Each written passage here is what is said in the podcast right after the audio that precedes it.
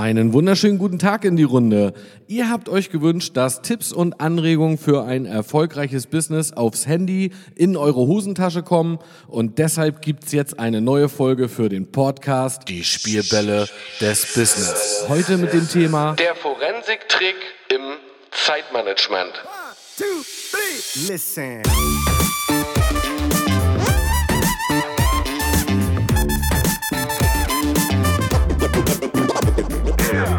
Herzlich willkommen zu dieser neuen Folge. Schön, dass du eingeschaltet hast. Mein Name ist Micha und ich bin Business Coach für Menschen, die sich weiterentwickeln wollen und den Erfolgsgesetzen so auf die Spur kommen. Ich habe 20 Jahre diese Gesetze als Vertriebler, Unternehmer und Führungskraft im Top-Management durchlebt und nenne sie die Spielbälle des Business. Ich liebe einfach diesen Moment, wenn es bei jemandem Klick macht und er merkt, wie simpel manchmal die Dinge sind. Lass dich einfach von mir hier inspirieren. Viel Spaß dabei. Listen.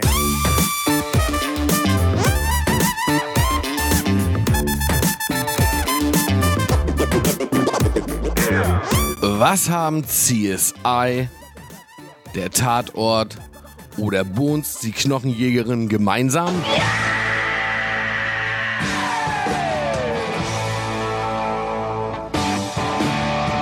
Am Anfang des Films stirbt irgendjemand.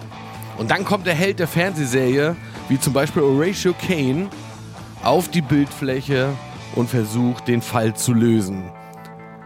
Hey, herzlich willkommen zu dieser neuen Podcast-Folge. Ich freue mich, dass du den Play-Button gefunden hast.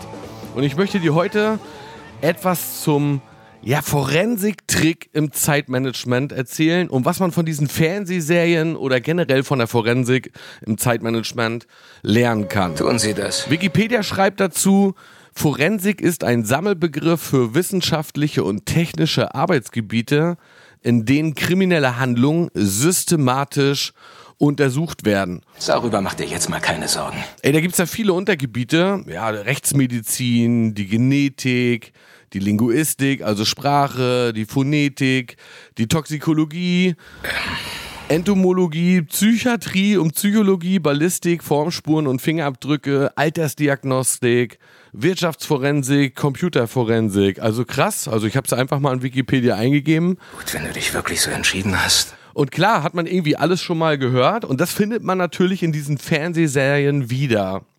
Und wenn sich der Held eben auf die Spurensuche begibt, an Anfang ja, von einem Krimi, dann sind da ja immer als allererstes die Spurensicherung, die alle Spuren einsammelt und alles analysiert und fotografiert. Ja, und dann kommen so die Forensiker, die das Ganze dann wissenschaftlich auswerten.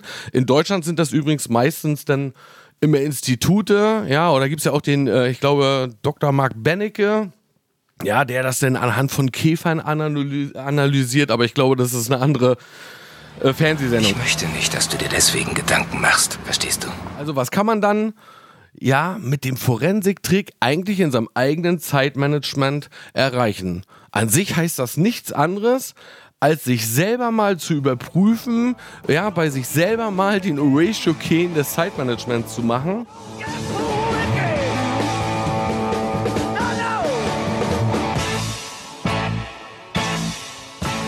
Ja, und zum Beispiel Zeitfresser zu identifizieren. Wo wird dir eigentlich Zeit geklaut und deine eigenen Prozesse und deine eigenen Handlungen an sich mal unter die Lupe zu nehmen? Mal ein kleines Rechenbeispiel.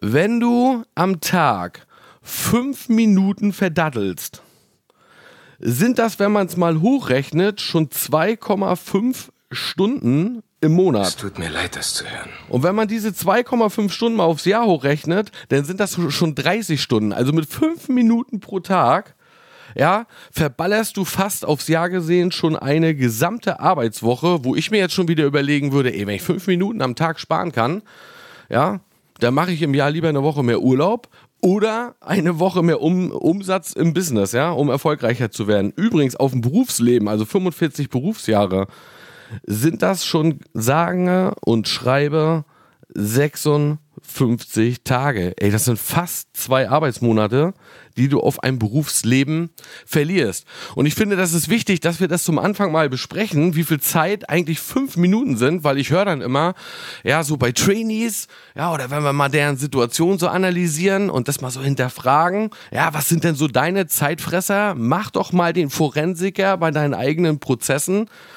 ja, da merkt man, dass fünf Minuten nicht viel wert sind, dass eine Minute nicht viel äh, wert ist. Also da geht es um Kleinig Kleinigkeiten.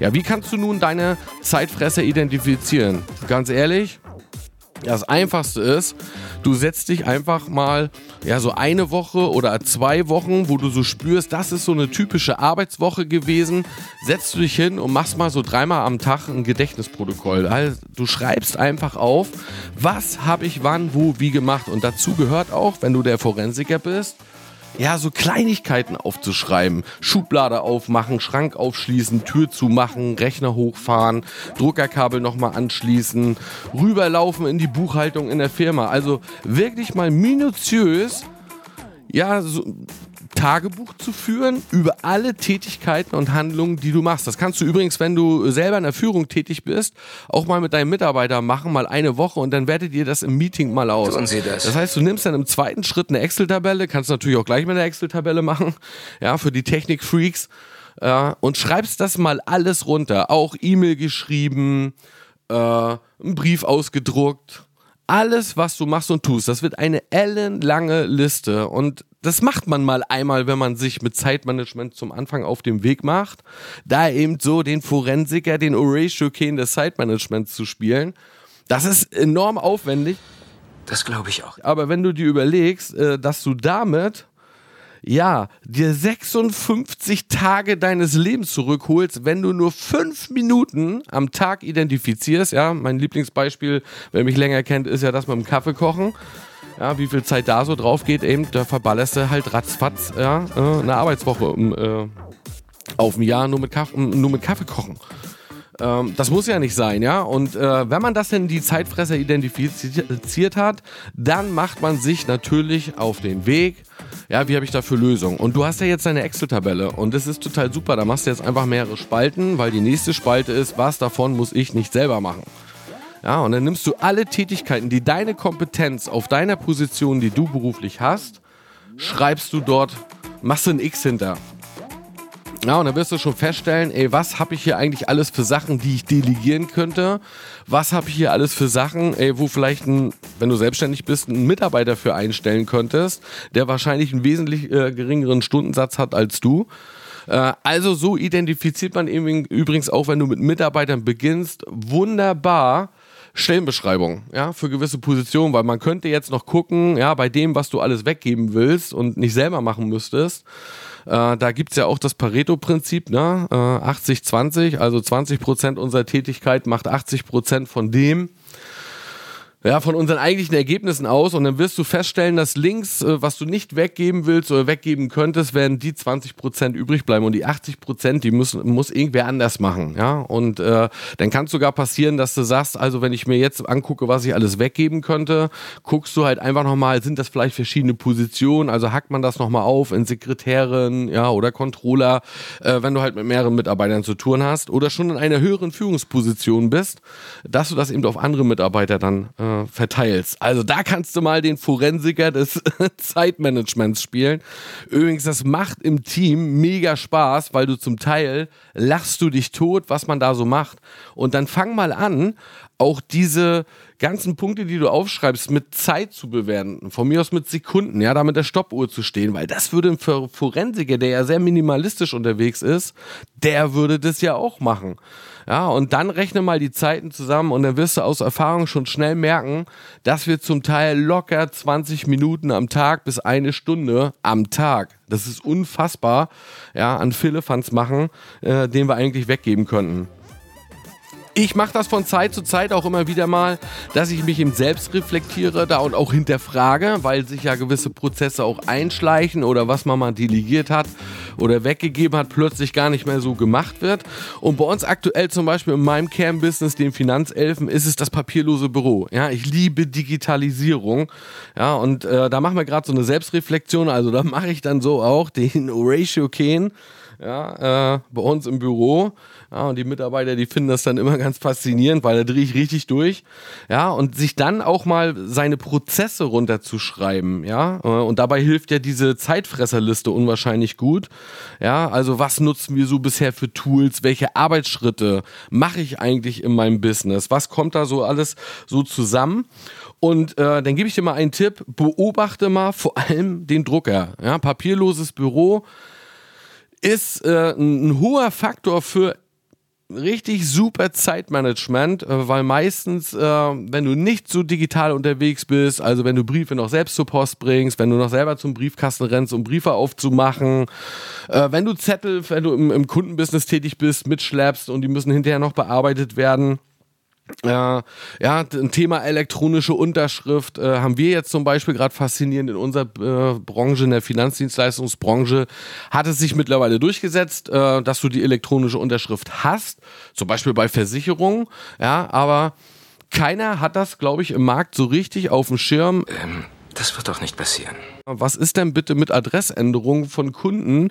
Was ist, wenn ich ein Kündigungsschreiben für ein Produkt wegschicke? Also die Post, die ich nicht mit der Gesellschaft korrespondiere, wo ich Neugeschäft mache, sondern ja, was wir so als Dienstleistung, als Finanzberater eben so für den Kunden alles machen und ihm zuarbeiten, das eben mit einer elektronischen Unterschrift äh, zu versehen, weil das meiste davon wird eh weggefaxt.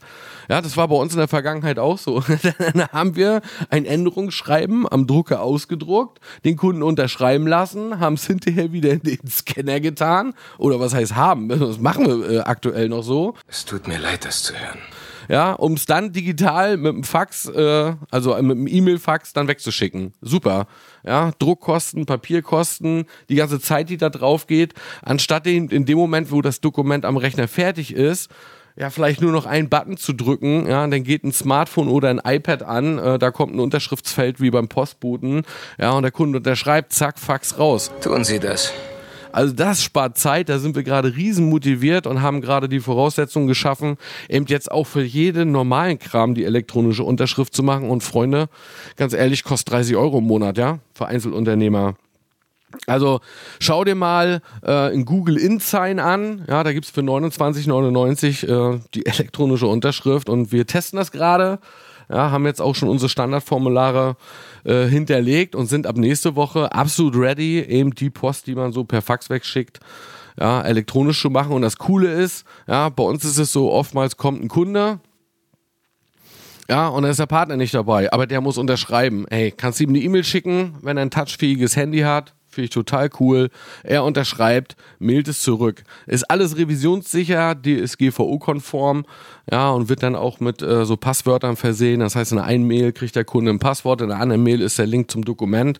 Er gibt das Passwort da ein, zack, geht das Unterschriftenfeld auf. Also, du merkst schon, ich bin da total begeistert. Also, beobachte vielleicht mal im ersten Schritt, um hier mal so einen Kerntipp in dieser Forensik-Podcast-Folge zu haben identifiziere mal alles rund um deinen Drucker und wann wird der Drucker benutzt, äh, was wird da offline so gemacht, weil, ey, du kannst selbst deinen Posteingang kannst du wegdelegieren, also äh, da sind wir gerade viel am Checken, wo offline noch äh, etwas läuft. Ja, oder letztens habe ich mit einem Firmengründer gesprochen. Er sagt, ja, unsere Post holt ja die Post ab, weil wir in so einem ähm, Bürozusammenschluss sind. Ich sage, ja, das, äh, das ist ja cool, aber am Samstag holt er den Brief nicht ab. Also da kannst du zum Beispiel in Google auch bei der Post mal E-Brief eingeben. Ja, da kannst du dich äh, auch anmelden und registrieren. Und wenn du dann doch mal physisch einen Brief wegschicken musst, dann schreibst du ihn in Word, ja, oder machst das auch mit der elektronischen Unterschrift, lädst das Dokument bei der Post hoch, die drucken es aus, die kuvertieren und pro Seite, die da reingesteckt wird ins äh, Umschlagkuvert, 10 Cent. Ja, und dann ist das Ding vom Tisch. Ja, und äh, dann kannst du der Postbote auch nicht verlieren. Auf jeden Fall nicht. Vom Weg von dir zur Post kann schon mal nichts passieren, ja, weil es äh, elektronisch hochgeladen wurde. Also, du merkst schon, da gibt es viele Themen. Ja, mit welcher Scanner-App arbeitest du, wenn du viel im Kundenbusiness unterwegs bist, wenn du Sachen scannst?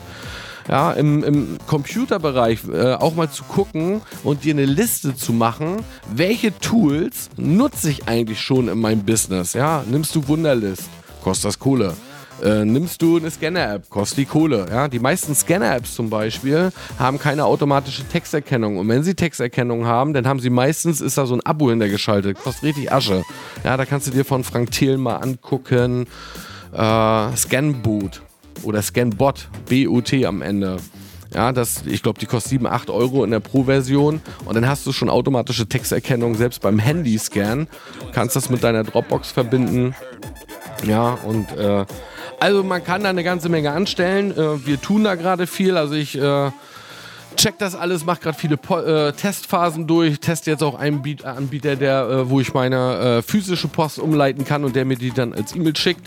Da werde ich hier viel berichten und genau da möchte ich dir ein Format von mir jetzt zum Schluss der Folge ans Herz legen und zwar meinen WhatsApp Broadcast. Ich habe einfach in den sozialen Medien gemerkt, äh, da gehen viele Tipps und Anregungen raus und es geht an den meisten Usern halt einfach vorbei.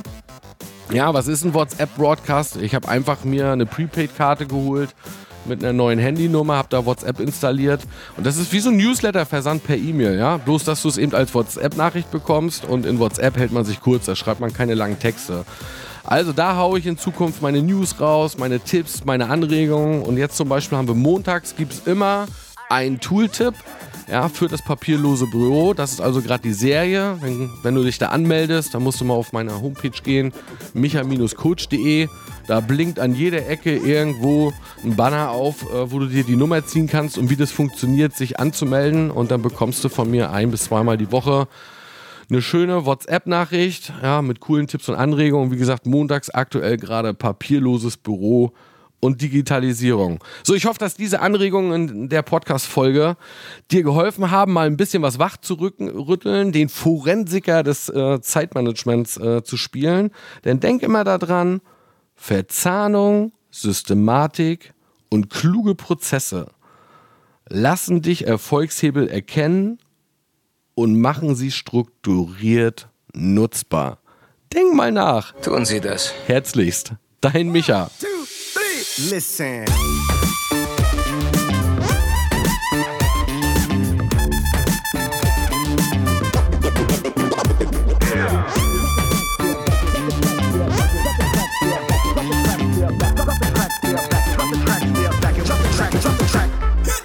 It's for the love of the shit that I do it. And I'll give my last breath to prove it. See, I'm a vet when it comes to this rap love. And if it's all I have, then I'm good, bruh. Drop the track, step back and watch me do it. If you listen what I'm saying, I'll walk you through it. Jay Holmes, Evie, all night, all day.